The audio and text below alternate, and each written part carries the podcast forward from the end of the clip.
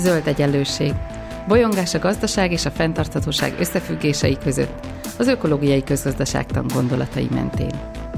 Beszélgetés mindazokkal és mindazoknak, akik mernek kérdőjeleket tenni, a megkérdőjelezhetetlen mellé is.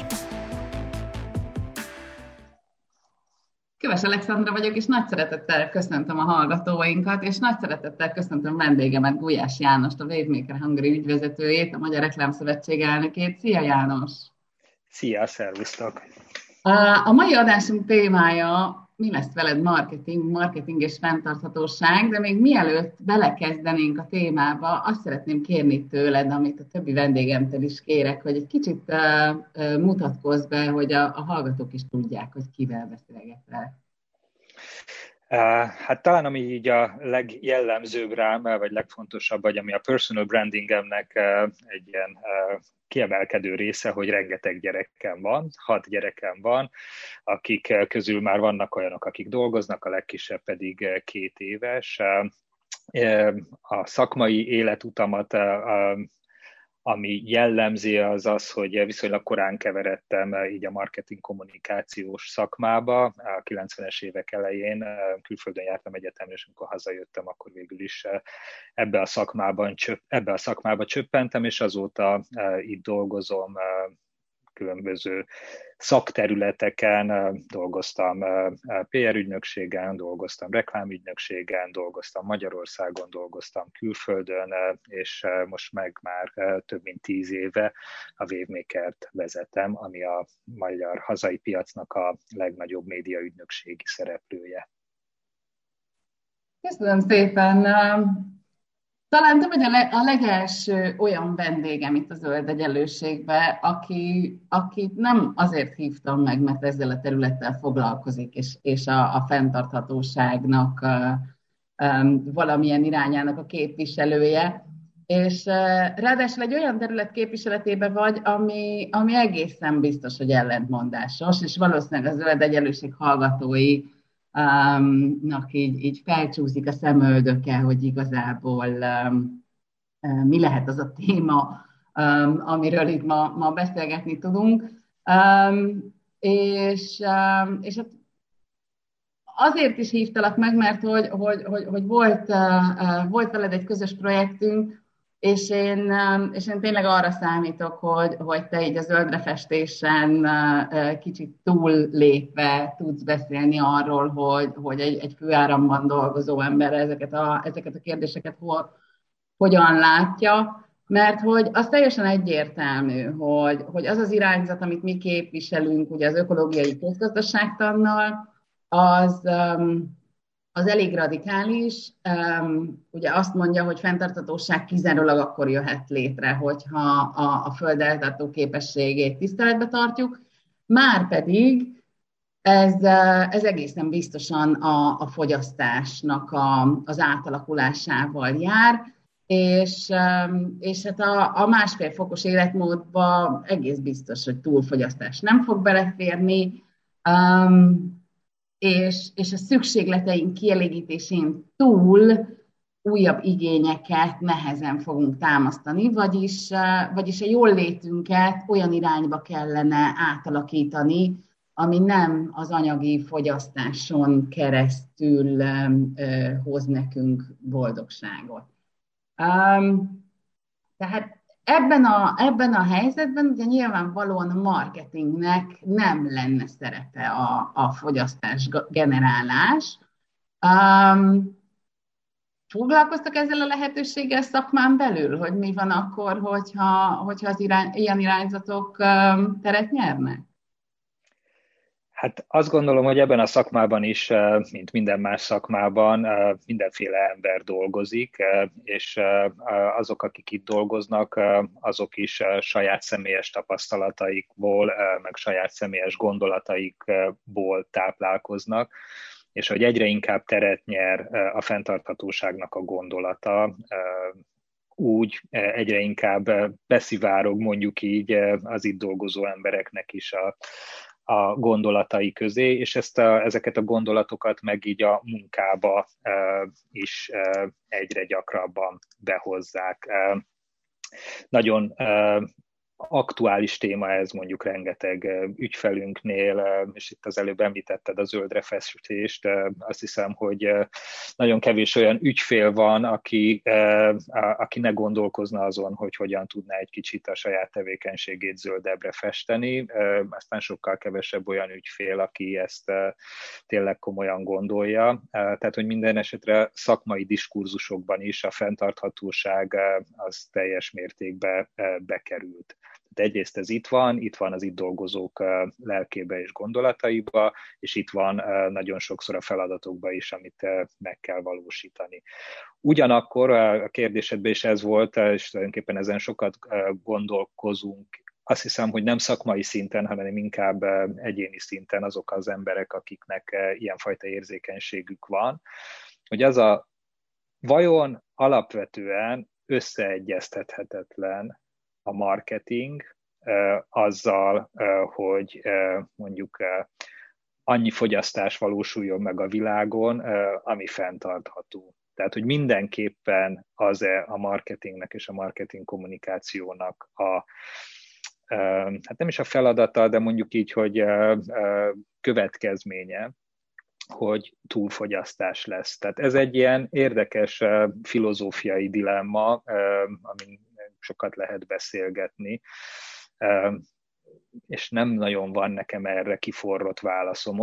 Optimistább pillanataimban azt gondolom, hogy tulajdonképpen elképzelhető lenne, hogy egy versenyen alapuló gazdaság is lehet fenntartható, és most itt a fenntarthatóságban nem csak a környezeti fenntarthatóságot, hanem mondjuk így a társadalmi fenntarthatóságot is beleértem, vagy pedig egyébként mindenféleképpen egy olyan fajta gazdasági és társadalmi berendezkedés, aminek a lényege így a verseny, az óhatatlanul ahhoz vezet, nem tud máshoz vezetni, mint hogy a túlfogyasztást promotálja.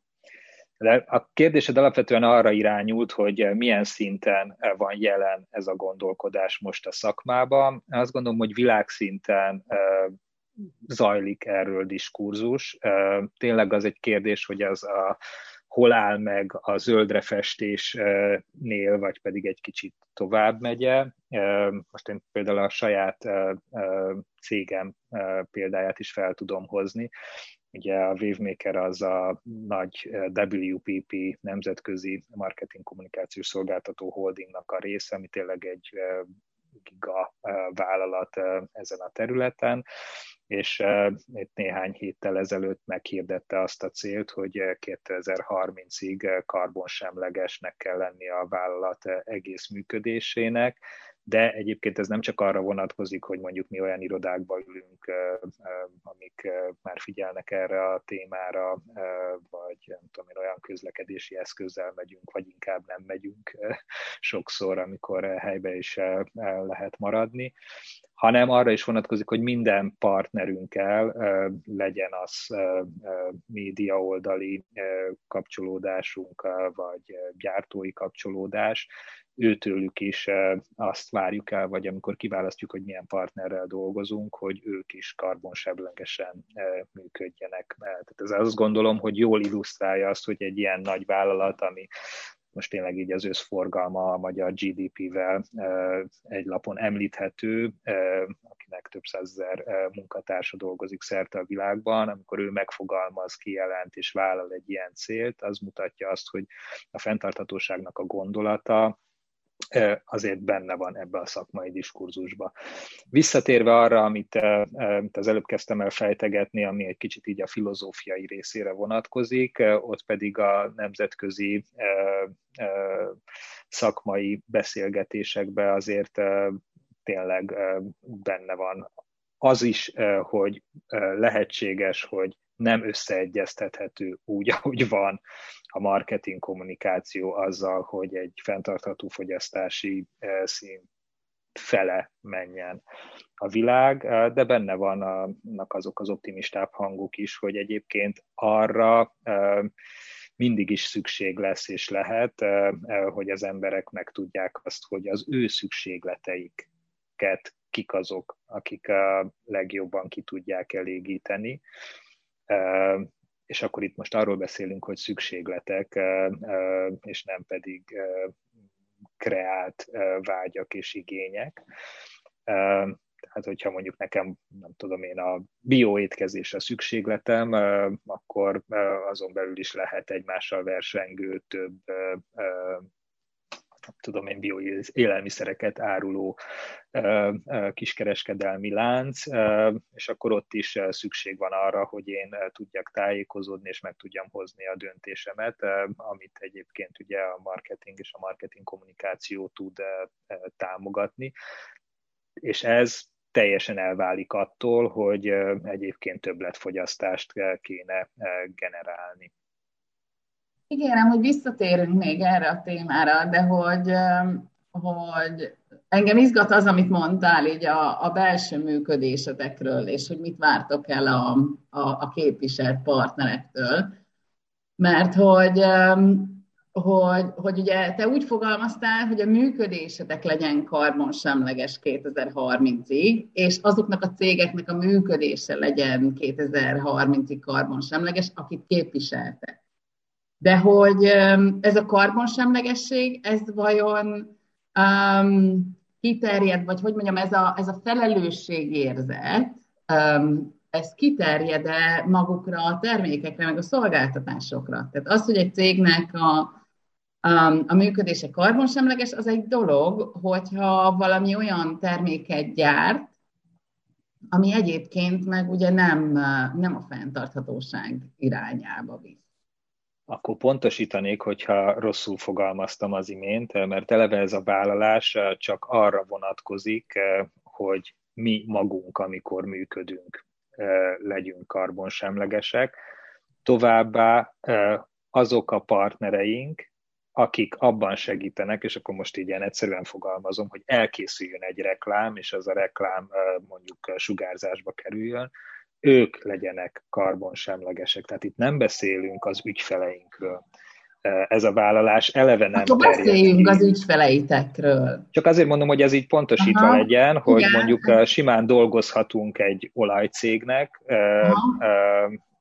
úgy, hogy egyébként mi, amikor dolgozunk nekik, karbonsemlegesen működünk, meg a filmgyártó cég, aki a reklámfilmet fogja csinálni, szintén karbonsemlegesen működik, tehát itt egyelőre még nem hangzott el az a vállalás, hogy a mi ügyfeleinknek is karbonsemlegesen kell működniük. Tehát ilyen szempontból a kérdésed így fel sem merül ennek a vállalásnak a kapcsán, hogy amit konkrétan reklámozunk, annak is mondjuk egy olyan terméknek vagy szolgáltatásnak kéne lenni, ami legalább karbon kibocsátás szempontjából mondjuk fenntartható lenne.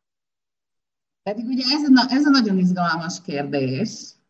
Tehát az a nagyon izgalmas kérdés, hogy, hogy, hogy hol van mondjuk egy marketing cégnek a, a felelőssége abban, Hogy, hogy milyen ügyfeleket vállal el, milyen termékeket és milyen szolgáltatásokat segít, mert hogy ugye nagyon nagy a szórás ezeknek a termékeknek és a szolgáltatásoknak a társadalmi és ökológiai hatásával kapcsolatban. Tehát, hogy, hogy, hogy, hogy hol, hol jön be ez a típusú felelősség, hogy, hogy van az a termék, tehát ha már beláttam, hogy bizonyos, bizonyos termékek, azok, azok akár rövid távon, de hosszú távon biztos komoly problémákat generálnak, akkor, akkor van-e olyan helyzetben, vagy lesz-e olyan helyzetben, vagy gondolkodik-e a marketing szakma arról, hogy hogyan kerülhet abba a helyzetbe, amikor azt mondja, hogy hát köszönöm szépen, ezt, ezt én nem, nem vállalom. Azt hiszem, hogy azt most ki tudom jelenteni, hogy a szakma, mint olyan, ezen így nem gondolkozik. Tehát, hogy nem fog elhangzani szerintem sehol az, hogy már pedig a marketing szakma, meg a marketing kommunikáció szakma nem adja a tudását olyan dologhoz, ami mondjuk nem a fenntarthatóság irányába működik. Ezzel együtt azt gondolom, hogy lesznek olyan cégek így a szakmán belül, akik azt mondják, hogy ők úgy választják meg az ügyfeleiket, hogy csak olyan ügyfeleik legyenek, akiknek a alapvető működésével, filozófiájával egyet tudnak érteni. Tehát ilyenek már most is vannak, és én azt gondolom, hogy egyre több lesz. Egyébként az is egy érdekes kérdés lesz, hogy mondjuk egy ilyen viszonylag nagyobb szervezet esetében, mi is mint Magyarországon száznegyvenen vagyunk, hogy mi van akkor, hogyha egyébként a cégnek még valami belefér egy ügyfél, de vannak olyan kollégák, akik itt dolgoznak, akik viszont már azt mondják, hogy nekik személyesen ez a kérdés, ez nem vállalható, tehát nem szeretnének dolgozni mondjuk egy ilyen ügyfélen. És egyébként a múltban is nyilván voltak ilyen jellegű iparágak, amikkel, akik használtak marketinget, és megtalálták azokat a cégeket, akik segítették őket ebbe, bármi is legyen a portékájuk, mondjuk fegyver, vagy nem tudom én olyan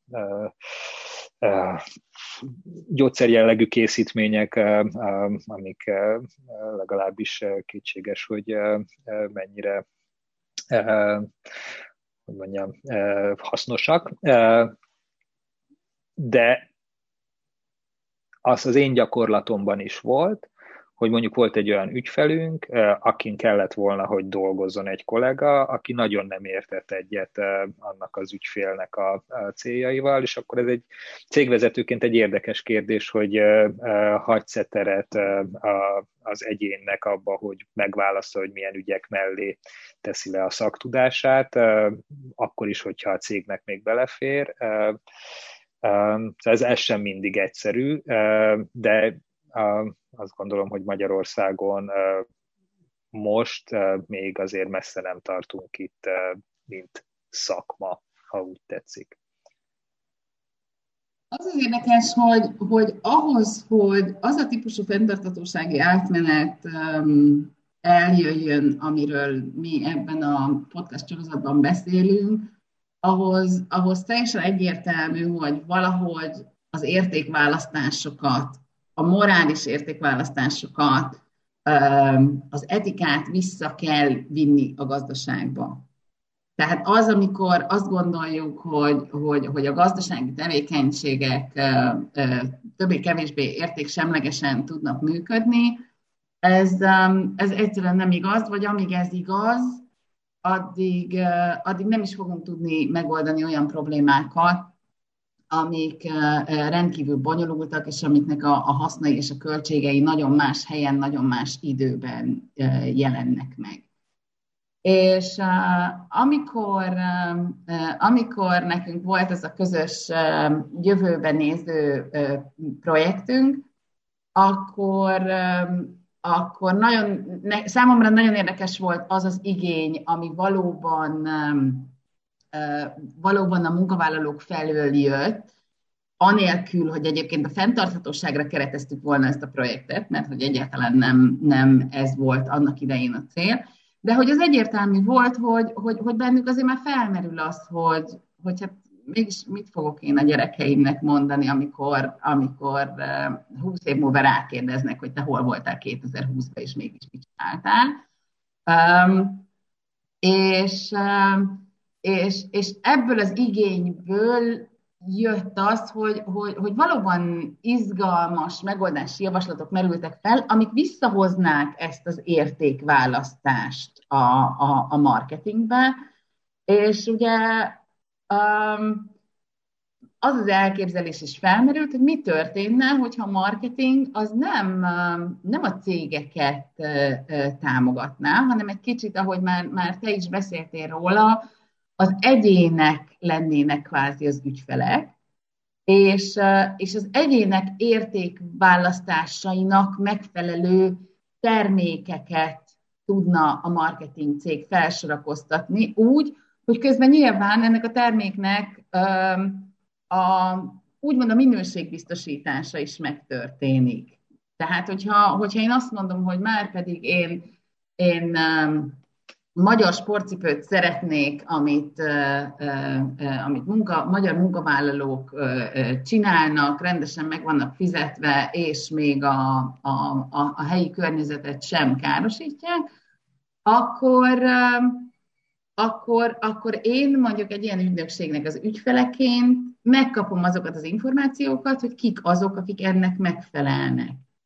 Um, nyilván, ha ez trükközések nélkül történik, akkor, akkor ez nagyon-nagyon jól tud működni, és így az én értelmezésemben igazából a marketing szerepének ez a, ez a, ez a hatalmi rendszere is megváltozhat, egyszerűen attól, mert, mert ahelyett, hogy a cégek Um, úgymond alvállalkozóiként, vagy, vagy, vagy szolgáltatóiként kitettek a, a cégek igényeinek, um, ők kerülnek abba a helyzetbe, amikor azt mondják, hogy jó, hát én elvárom tőled, hogy ezeknek, meg ezeknek az értékeknek megfelelj, mert mondjuk van egy csomó olyan fogyasztó, aki, aki erre um, um, nyitott. Tehát um, nem Ó, tudom, mit gondolsz erről, hogy, hogy ez, ez, ez, ez, ez ott és akkor volt egy ötlet, vagy hogy ez adott esetben egy, egy hosszú távon megvalósítható elképzelés? Te rengeteg mindent uh, hoztál most fel, akkor először a podcast hallgatók kedvéért uh, hadd meséljek két szót arról, hogy mi volt ez a projekt, amiben együtt dolgoztunk. Mi egy ilyen tulajdonképpen csapatépítés projekt keretében azt kérdeztük meg a kollégáktól, hogy, vagy azt kértük meg a kollégáktól, hogy képzeljék el azt, hogy milyen lenne kétezer-harmincötben az az ideális marketing-kommunikációs iparág, ahol ők szeretnének dolgozni. Tulajdonképpen ennyire egyszerű, és ugyanakkor tág volt ez a kérdés.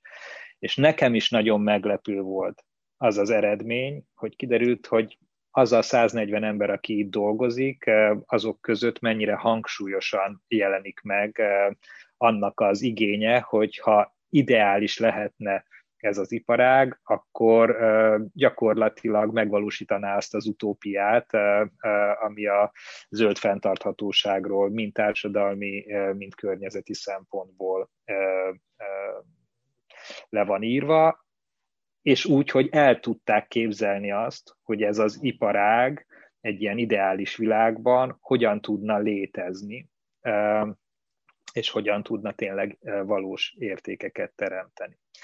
És hogy mennyi embernek benne van a fejébe az erről való gondolkodás. Tehát ez ilyen szempontból számomra is meglepő volt, és egy nagyon pozitív meglepetés volt. A másik, amit így felvetettél, az az, hogy mennyire lehet mondjuk így ezt az iparágat, amit én aláírom, hogy a piacgazdaságot eléggé jellemzi, vagy nagyon átítatja a marketing és a marketing kommunikáció, de mennyire lehet ezt az iparágat elszigetelten kezelni az egész gazdaságtól. Tehát abban az esetben, hogyha az egész gazdaság és a gazdaságnak a működése és a, a, a társadalomban meglevő értékmérő eszközök átalakulnak, és hogy egy kicsit kevésbé rébuszokba beszéljek, tehát hogyha nem a gé dé pé lesz az egyetlen értékmérő, hogyha nem a pénz és a, a, a pénznek és a gazdagodásnak a pénzben kifejezett mértéke fogja mutatni azt, hogy fejlődünk-e vagy sem, hanem bejönnek más metrikák is, mondjuk egy ilyen boldogságindex, és a többi, és a többi, vagy egyébként az, hogy a, egy pénzértéket adunk annak is, ami értéket teremt, vagy értéket pusztít. Mert ugye erről is nagyon sok beszélgetés van, hogy most, amikor nem tudom én, kifizetünk egy elektromos autónak a vételárát, akkor onnantól kezdve itt kevesebb környezeti terhelés van, de hogy egyébként máshol ez hol jelentkezik, és a többi, és a többi.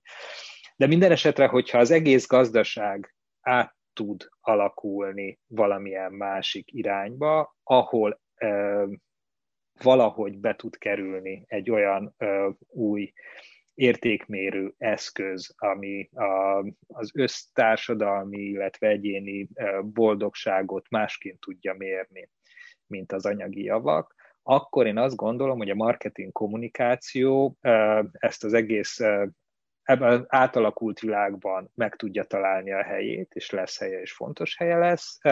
Egyébként meg pedig ezt az egész átalakulást tudja támogatni a saját eszközeivel. De hogy itt csak azt emelném ki, hogy el lehet verni a reklámon a, a,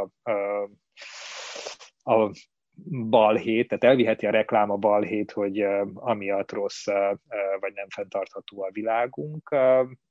Én azt gondolom, hogy ez egyáltalán nem így van. A reklám része annak, ahogy egyébként most működnek a piacgazdaságok, az összes problémájával együtt, nem okozója, egyébként nem is tünete, hanem mondjuk így ebbe benne van, és hogyha ez az egész rendszer tud változni, akkor tud megváltozni a reklámnak is a szerepe, és egyébként tud lenni olyan szerepe, ami ehhez az össztársadalmi hasznossághoz vagy boldogsághoz hozzá tud járulni.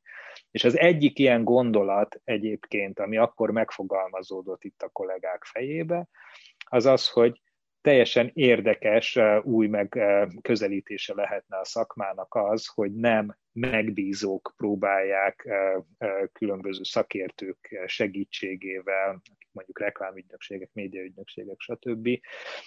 A fogyasztókban plusz igényeket generálni egy új termék vagy szolgáltatás iránt, hanem meg lehetne ezt fordítani, és azt mondani, hogy tulajdonképpen a fogyasztóknak, nem nagyon szeretem ezt a szót, az embereknek lehetnének ügynökségei, akik abban segítenek, hogy orientálódjanak a lehetőségek között. És hogy ez így most ilyen tök furcsán hangzik, de egyébként nem annyira utópisztikus, mert ahogy egyre inkább a technológia lehetővé teszi ezt a tömegtestre testre szabást, ezt a mass customization, ez egyáltalán nem lehetetlen. És egyébként már most is itt van csírájában olyan megoldások, amiket mi a mindennapi életünkben már tapasztalunk, és te is tapasztalsz, és a hallgatóink is tapasztalnak, mert hogyha nem tudom én, a világhálón szörfölünk, vagy felmegyünk közösségi szájtokra, akkor ott már elvben olyan kommunikációval találkozunk, ami figyelembe veszi azt, hogy mi kik vagyunk. Na most ugye ez még nagyon kevéssé működik, inkább azt mondanám, hogy egyáltalán nem működik etikusan, és az alapmodell az továbbra is az, hogy egy megbízó keresi azokat az embereket, akik a legfogékonyabbak arra, hogy az ő érdekeit előmozdítsák.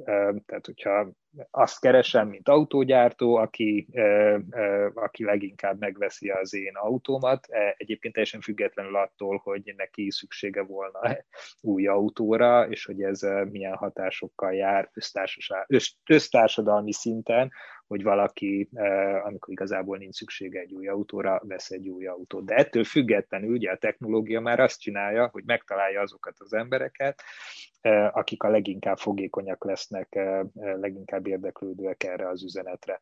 Tehát ez a technológia, ez tulajdonképpen felhasználható lenne úgy is, hogy a fogyasztók azok, akik megbízzák kvázi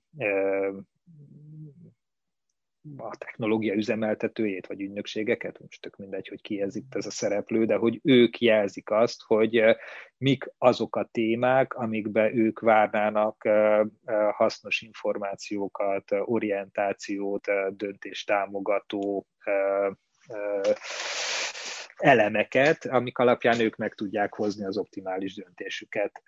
És ugye itt azért hadd hozzak be egy új szálat, mert hogy lehet különböző idézőjelbe vett nagyobb hatalmú szereplőkön, akár a reklámosok, akár az ügyfelek, akár az állami szabályozó, akár technológiai szolgáltatók felelősségét erősen firtatni, de én azért így az egyénnek és a felelősségét erősen firtatnám ebbe a történetbe, mert ab, hogyha nekünk kell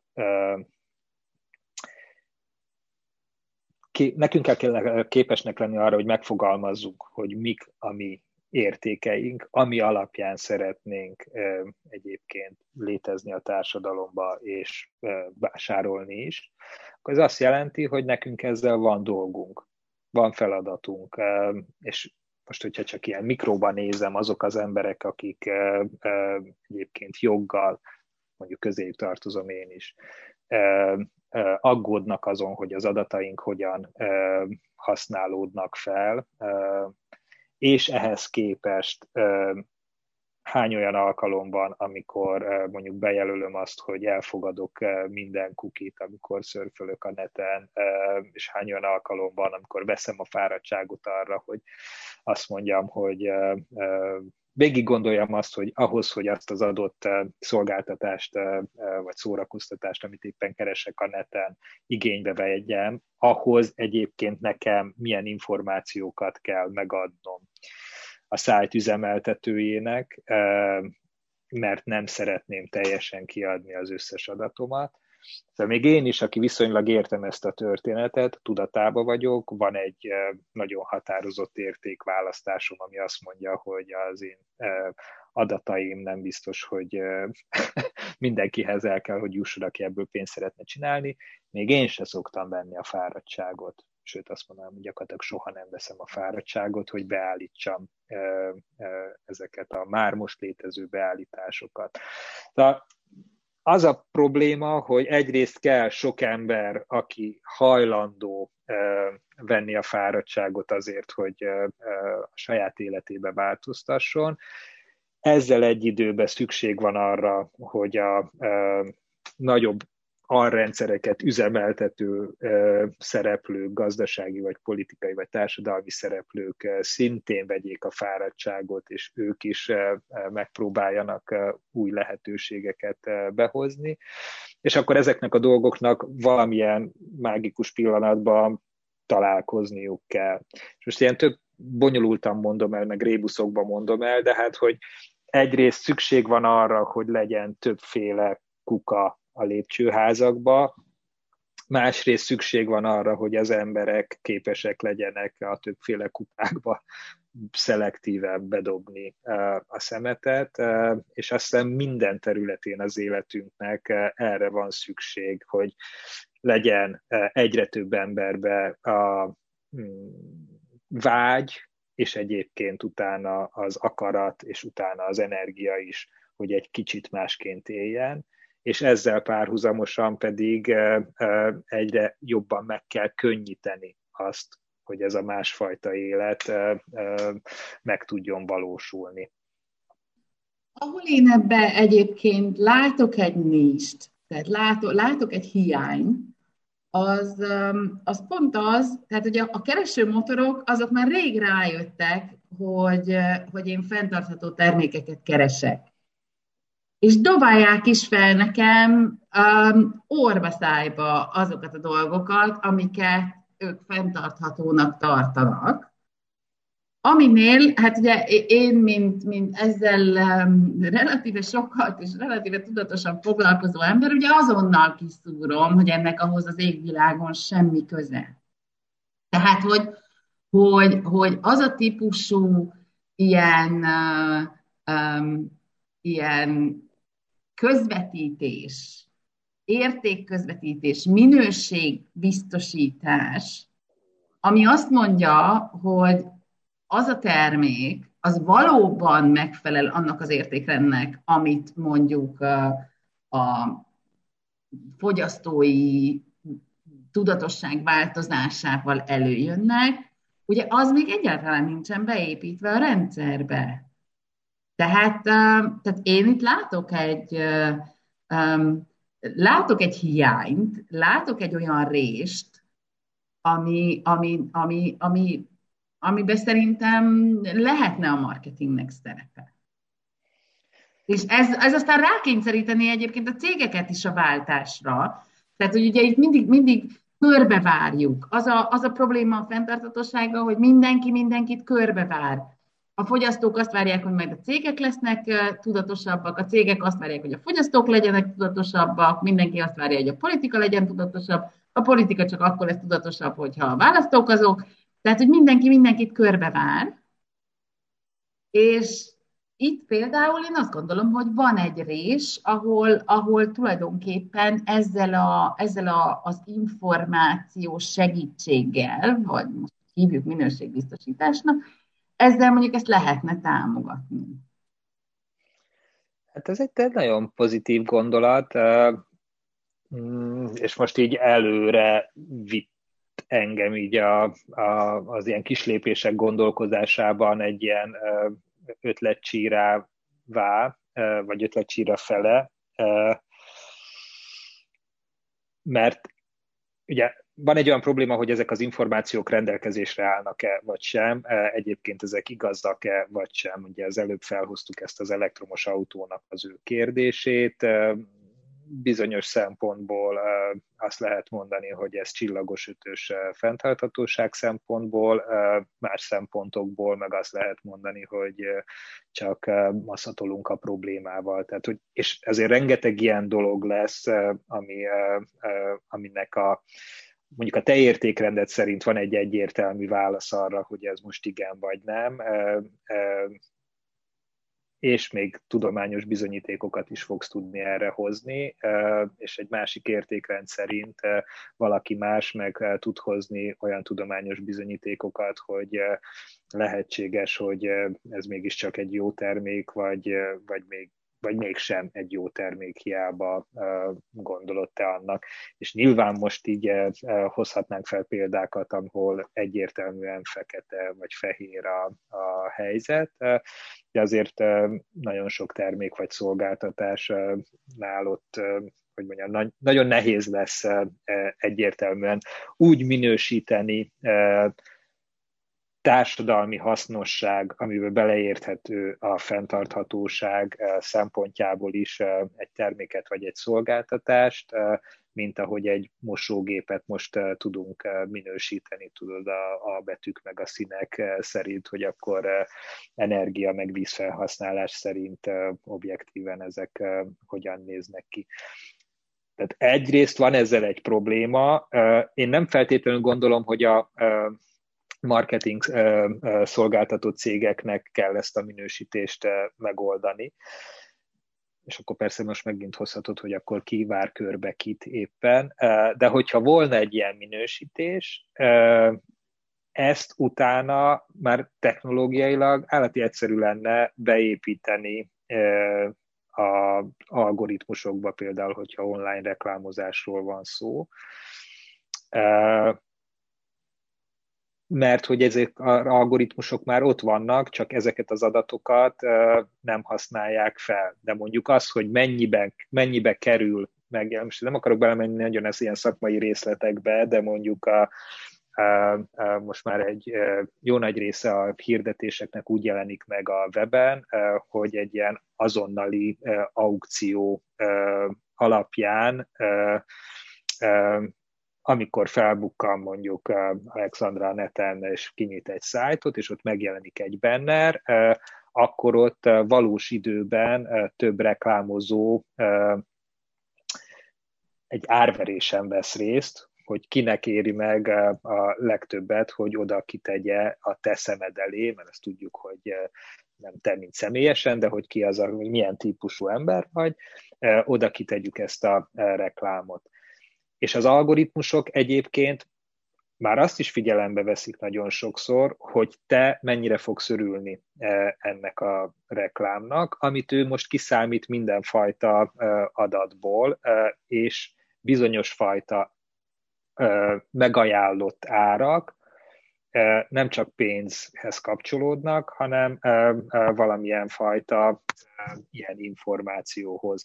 Magyarul fogalmazva, lehet, hogy az egyik, egyik cég olcsóbbért is oda tud kerülni a te szemed elé, mint egy másik, azért, mert az algoritmus úgy ítéli meg, hogy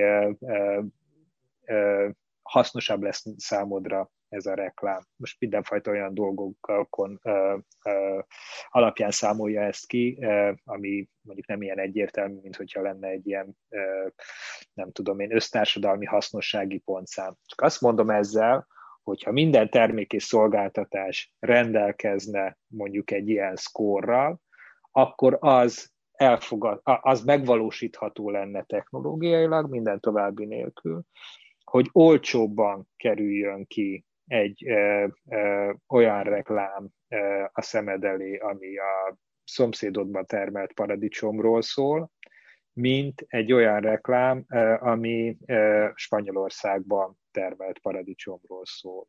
És rögtön, belenyúltunk, tök... rögtön belenyúltunk magába a termelési és fogyasztási rendszerbe.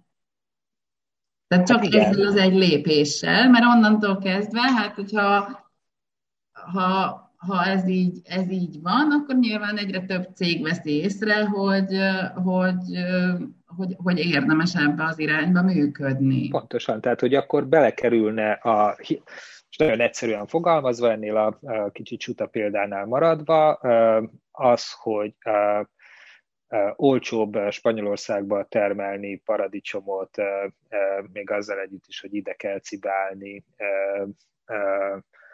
de utána drágább felhívni az embereknek a figyelmét arra, hogy vegyék meg ezt a paradicsomot, akkor ott kiegyenlítődne, még ugyanúgy a pénz egyébként az értékmérő ebbe a, a, a hasznosság szempontjából, de valahogy kikompenzálódna az a hátránya a hazai paradicsomnak, ami a gazdaságos termelésben mutatkozik, és ezért reálisabb alternatívája lenne a messziről ide cibált terméknek.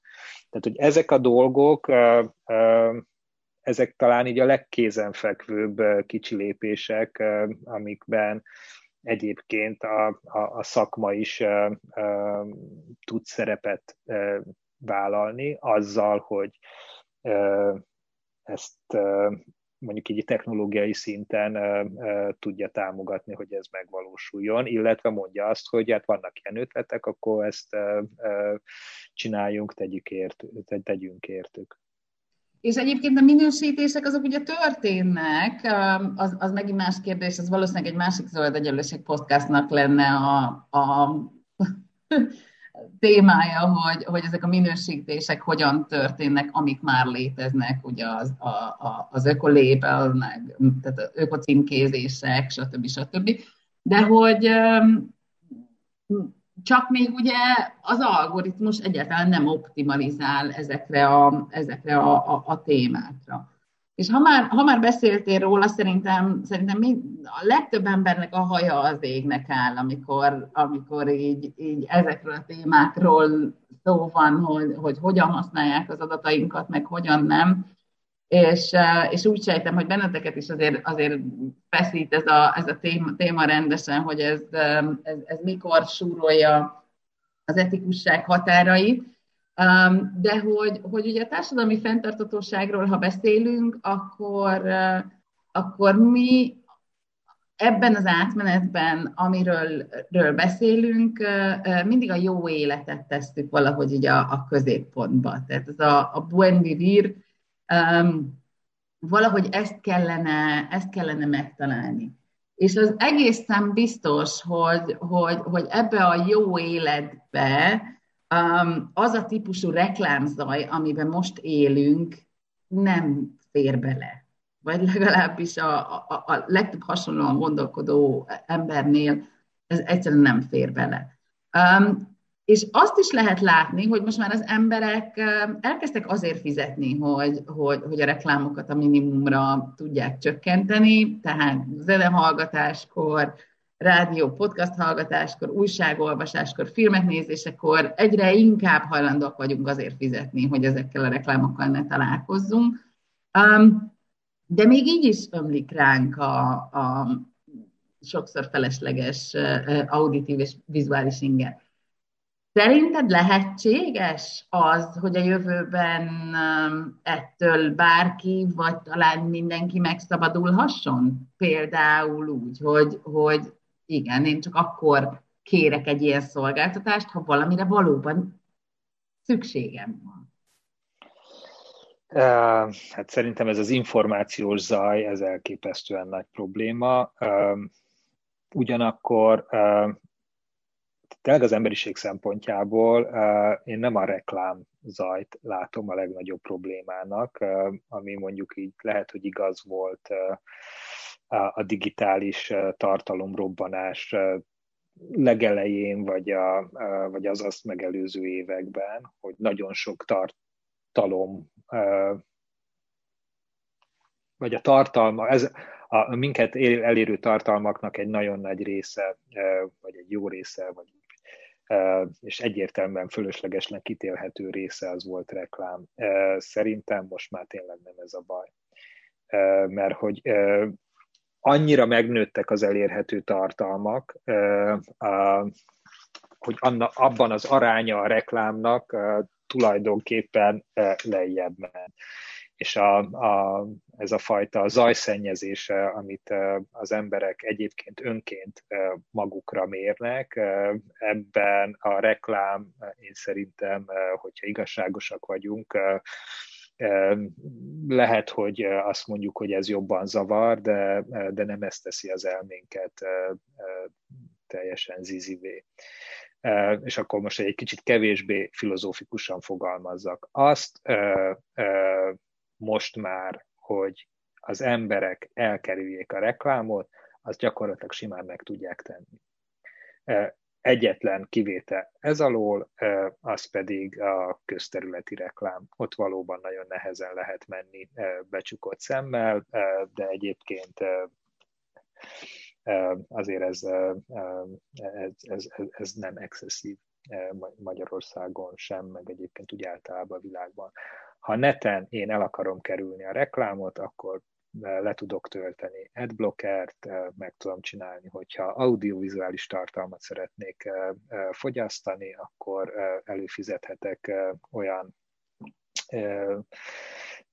olyan szolgáltatásokra, ahol tényleg végtelen mennyiségű tartalmat kapok, egyébként nulla reklámmal. Tehát abszolút most már megvan a fogyasztónak, az embereknek az a lehetősége, hogyha őt zavarja a reklám, akkor elkerülje.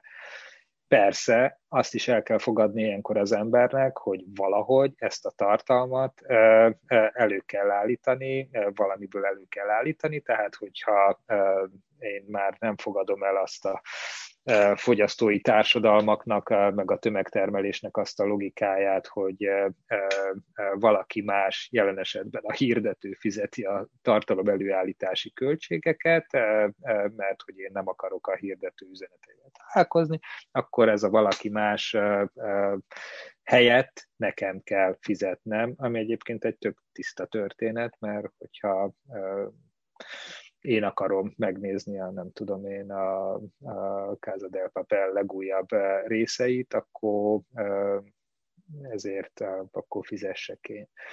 Tehát, hogy minden esetre csak azt mondom, hogy átkozhatjuk a reklámot, de akkor úgy átkozzuk, hogy azt mondjuk, lássuk azt, hogy egyébként kikerülhető, most már tök simán kikerülhető, cserébe viszont, hogyha tartalmak kellenek nekünk, akkor azért fizetni kell. Ez az egyik megállapításom. És a másik megállapításom, ami meg szerintem lehet még durvább, az az, hogy és amikor pedig a zajszennyezésről beszélünk, akkor meg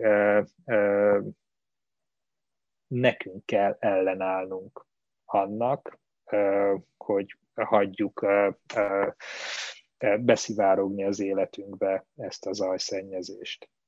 És persze lehet azt mondani, hogy tök idegesítő, hogy a YouTube-on sorra jönnek a reklámok, elő lehet fizetni, és akkor már nem jönnek sorra a reklámok, de a lelki egészségünk érdekében nem kéne YouTube videókat nézni, vagy nem annyit, vagy nem olyan témákban, vagy nem úgy, ahogy ezt fogyasszuk. Ugye az elején azt mondtam, hogy nekem csomó gyerekem van, bennem így egyrészt megfagy a, megfagy a vér, másrészt én is teljesen része vagyok, de hogy azért teljesen ijesztő, amikor mondjuk a hat gyerek a lakásnak a hat különböző sarkában nézi individuálisan a, a képernyőit.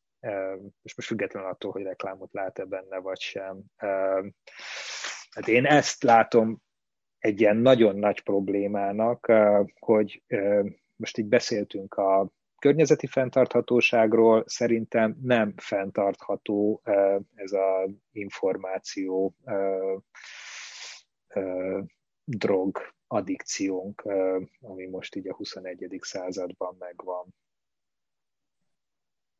Beszéltél arról, hogy, hogy, hogy ugye most már egyre többen, hogyha akarják, és egyébként van rá pénzük, akkor, akkor kikapcsolhatják magukat így a, a, a reklámból, kivéve a köztereket. Hát nyilván most a köztéri reklámokba is belemehetnénk, mert sok zöld gondolkodó valószínűleg azt mondaná, hogy hát ezt állampolgárként kéne eldöntenünk, hogy, hogy, hogy mennyi ilyet szeretnénk látni, de hogy, de hogy közben, közben meg, hogyha mondjuk ez a tendencia erősödne, akkor, akkor, akkor mi lesz a marketinggel? Um. Nem, egyáltalán nem reménytelen a helyzet, tehát most két, két irányba lehet. Nem akarták a hallgatók hallani, de mondjad. Két irányba lehet el, el, elindulni. Most, hogyha én akkor így a marketingiparág szempontjából nézem ezt a kérdést.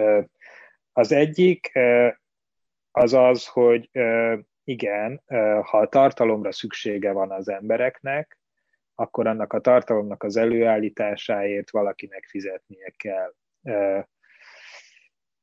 És hogyha ez igaz, akkor az is igaz, hogy szerintem sok ember fogja azt választani, egyébként még a saját, még a nagyon tudatos ember is, aki a saját boldogságát akarja maximalizálni, és nem az anyagi jólétét, ő is azt fogja választani, hogy bizonyos mennyiségű reklámmal együtt tudok élni, azért cserébe, hogy egy szélesebb tartalmi kínálatból tudjak választani. Tehát ezzel azt mondom, hogy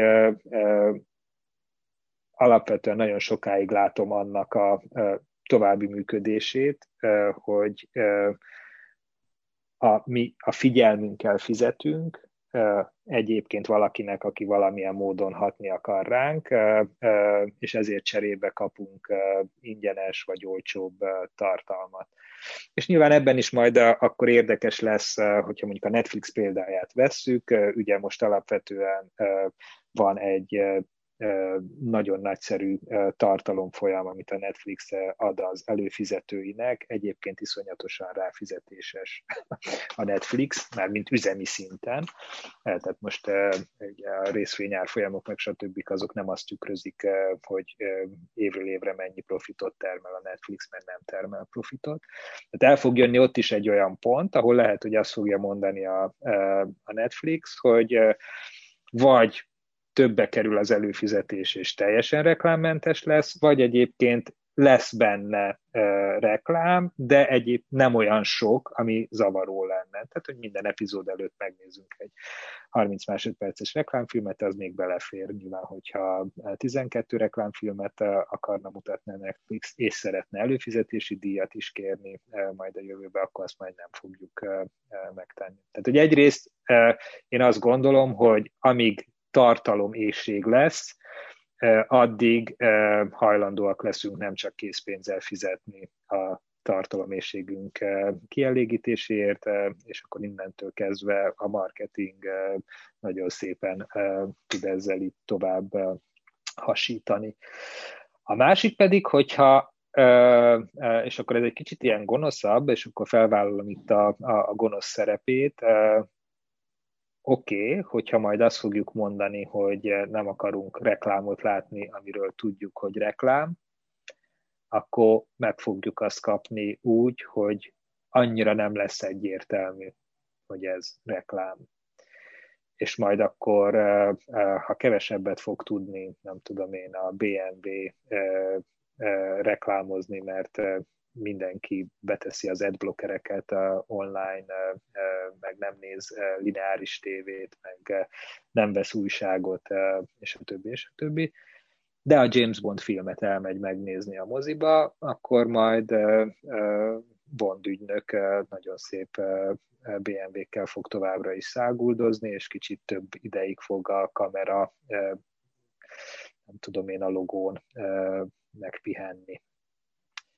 Tehát, hogy addig, amíg egyébként a gazdaság így működik, addig, addig szükség lesz erre a marketingre, és meg fogja találni azokat az utakat, ahogy, ahogy az üzenet elér hozzánk.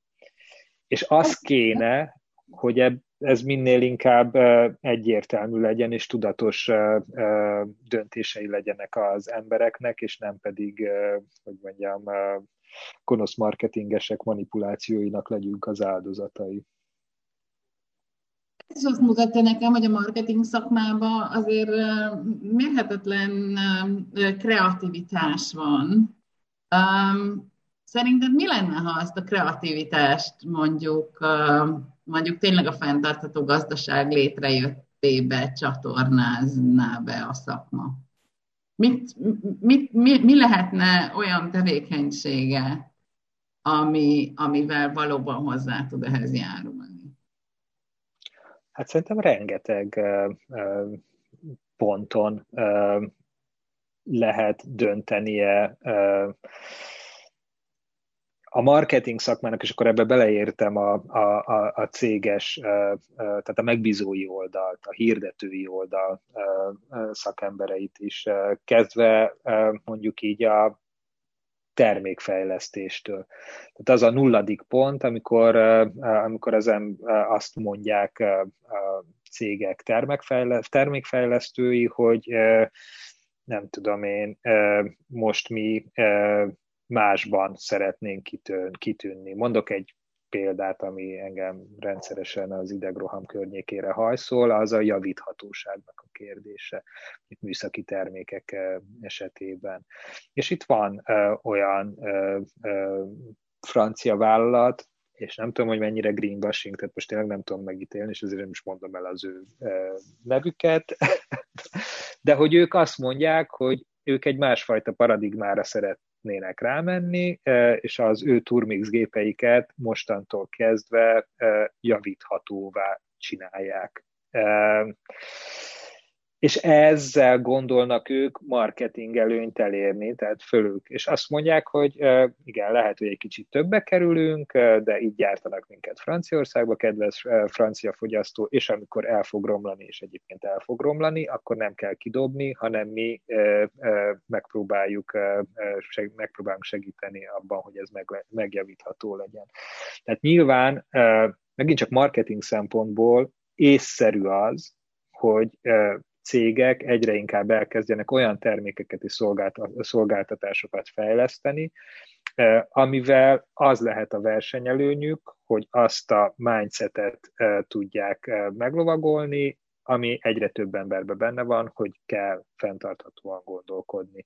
Egyre több olyan ember van, mint te, aki Magyarországon gyártott, legkevésbé termelő, környezetszennyező módon készített tornacipőbe szeretne lenni. Tehát aki egy ilyet gyárt, az most versenyelőnyben versenyelőnye van, és minél több ilyen embernek fontos lesz ez a szempont, annál inkább fogja, hogy mondjam, az lesz a belépési küszöb, hogy valaki ezekben a, ezeken a területeken ki tudja pipálni, hogy igen, mondjuk nem tudom, én, én javítható turmixgép vagyok. Tehát itt van egy feladat. Mi, mint szakma, tudjuk azt visszajelezni és felhangosítani az ügyfelek felé, hogy kérem szépen egyre több ilyen ember van, és akkor ez egy ilyen, ez egy ilyen angyali kör tulajdonképpen, mert hogyha mi azt mondjuk, hogy egyre több ember érdeklődik ez iránt, akkor egyre több ügyfél oldali döntéshozó fogja azt mondani, hogy lehet, hogy ebben van fantázia, és akkor ez egyre inkább önbeteljesítő jóslat lehet. Hogy fogalmaztál az előbb? Azt nagyon szerettem azt a mondatot, az a körbevárás. Igen. Azt mondtad, hogy körbevárás helyett akkor egy ilyen, nem tudom én, körbe siettetés tud megvalósulni. Az a rengeteg kreativitás, ami benne van a, a, a szakmába, az pedig ott is jöhet, amikor az ügyfeleknél különböző alternatív megoldások felmerülnek, akkor mi gondolkozunk olyanokon, amik minél inkább a környezeti vagy a társadalmi fenntarthatóság jegyében születnek meg. Most, hogyha csak a saját cégem legjobb munkáira gondolok itt vissza az elmúlt időszakba, csináltunk a bé em vé számára egy olyan marketing kommunikációs megoldást, ami arról szólt, hogy hogyan tudjuk megnyugtatni magunkat vezetési helyzetbe. Ez egy Spotify-on elérhető ilyen mikromeditációs gyakorlatok voltak, ami egyébként akkor jelent meg a Vézen, hogy meghallgathatsz ilyeneket, tehát reklámozta a Spotify playlistet, amikor dugók kezdtek kialakulni, vagy, vagy dugóba voltak, mert ez is egy nagy megfigyelés. Szerintem mindannyian tapasztaltuk, hogy amikor elindul a kocsisor, akkor mindenki elkezdi nyomni, és akkor jön még egy baleset. Tehát, hogy és olyan, tehát gyakorlatilag a bé em vé azzal reklámozta magát, hogy úgy hívták ezt, hogy, hogy mentális airbag, hogy a biztonságunk érdekében tök fontos a belső nyugalmunkra is figyelni a, a, az autóba. Tehát ez egy olyan ja, volt, amit a kollégáim... Ez azért, tehát, hogy, hogy, hogy azért ebben van cinizmus, hogy eladok egy olyan terméket, ami, amiből minél többet szeretnék eladni, amitől minél több ember van dugóba, majd mellé csapok valamit, ami arról szól, hogy ja, de ha már dugóba ülsz, akkor ne szálljon el az agyad. Tehát, hogy, hogy, hogy én értem, hogy ez, egy, ez, ez abban a helyzetben, amikor egy olyan társadalmat építettünk fel, ahol az emberek többé-kevésbé rákényszerülnek arra, hogy dugóba üljenek, ott ez valóban segítség, csak ugye itt azért van egy ilyen cinikus kör, amit a, amit a gazdaság azért, azért itt pörget rendesen.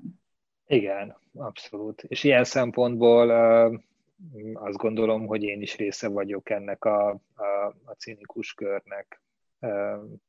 Továbbá egyébként azt gondolom, hogy te is sokkal kevésbé, sokkal kevésbé egyértelműen bizonyítható módon. Mindannyian, igen. De, de ez abszolút így van. Hát én, de ez most ez egy ilyen személyes beállítódás, és lehet, mm. hogy, lehet, hogy nincs igazam, meg már túl késő van ehhez. Én azért sokkal kevésbé vagyok forradalmár, mint reformer. Én nekem valahogy az a személyes hitem, hogy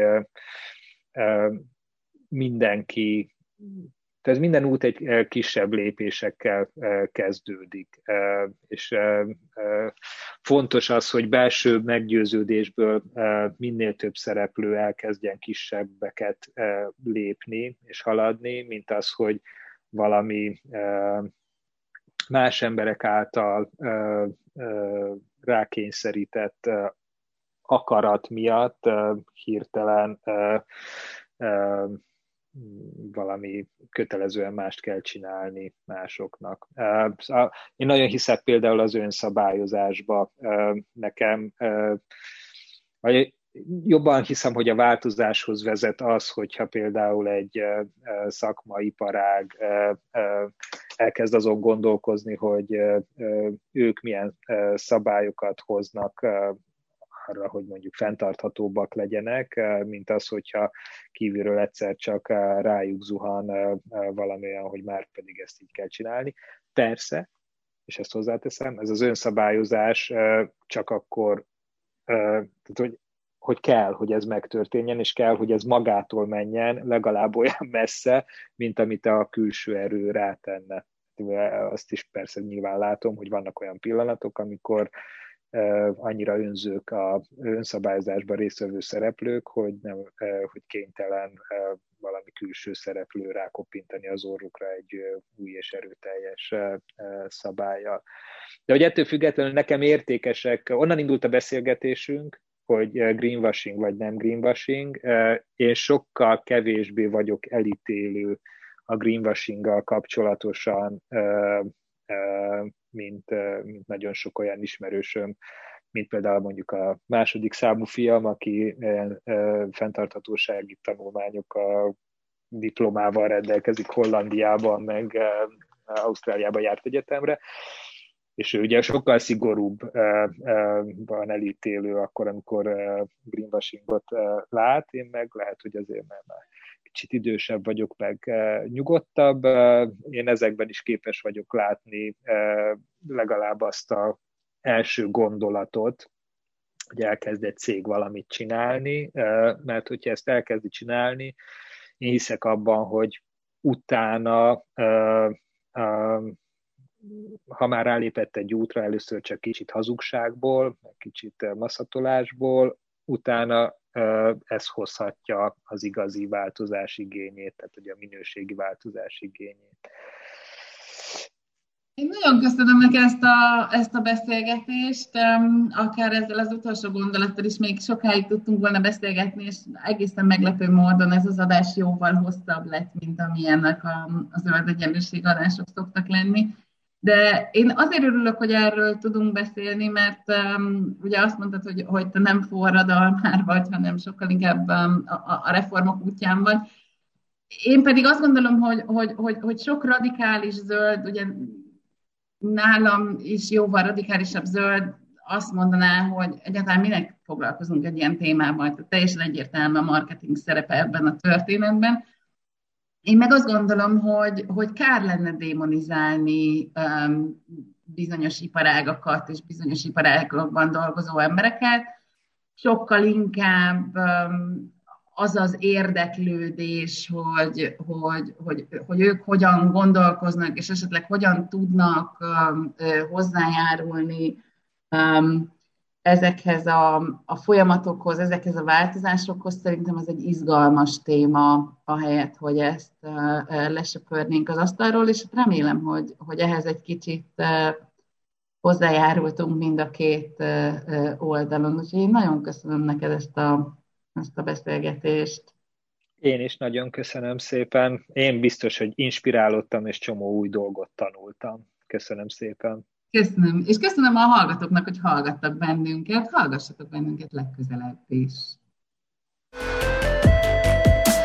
Ez volt az Új Egyenlőség zöld podcastjának mai adása. Hallgassátok az Új Egyenlőség piros podcastot is. Nézzétek a stúdió beszélgetéseket a YouTube csatornákon, és olvassátok a double-u double-u double-u pont új egyenlőség pont hú-t. Vitatkozzatok velünk a Facebook oldalunkon. Jövő héten újra találkozunk.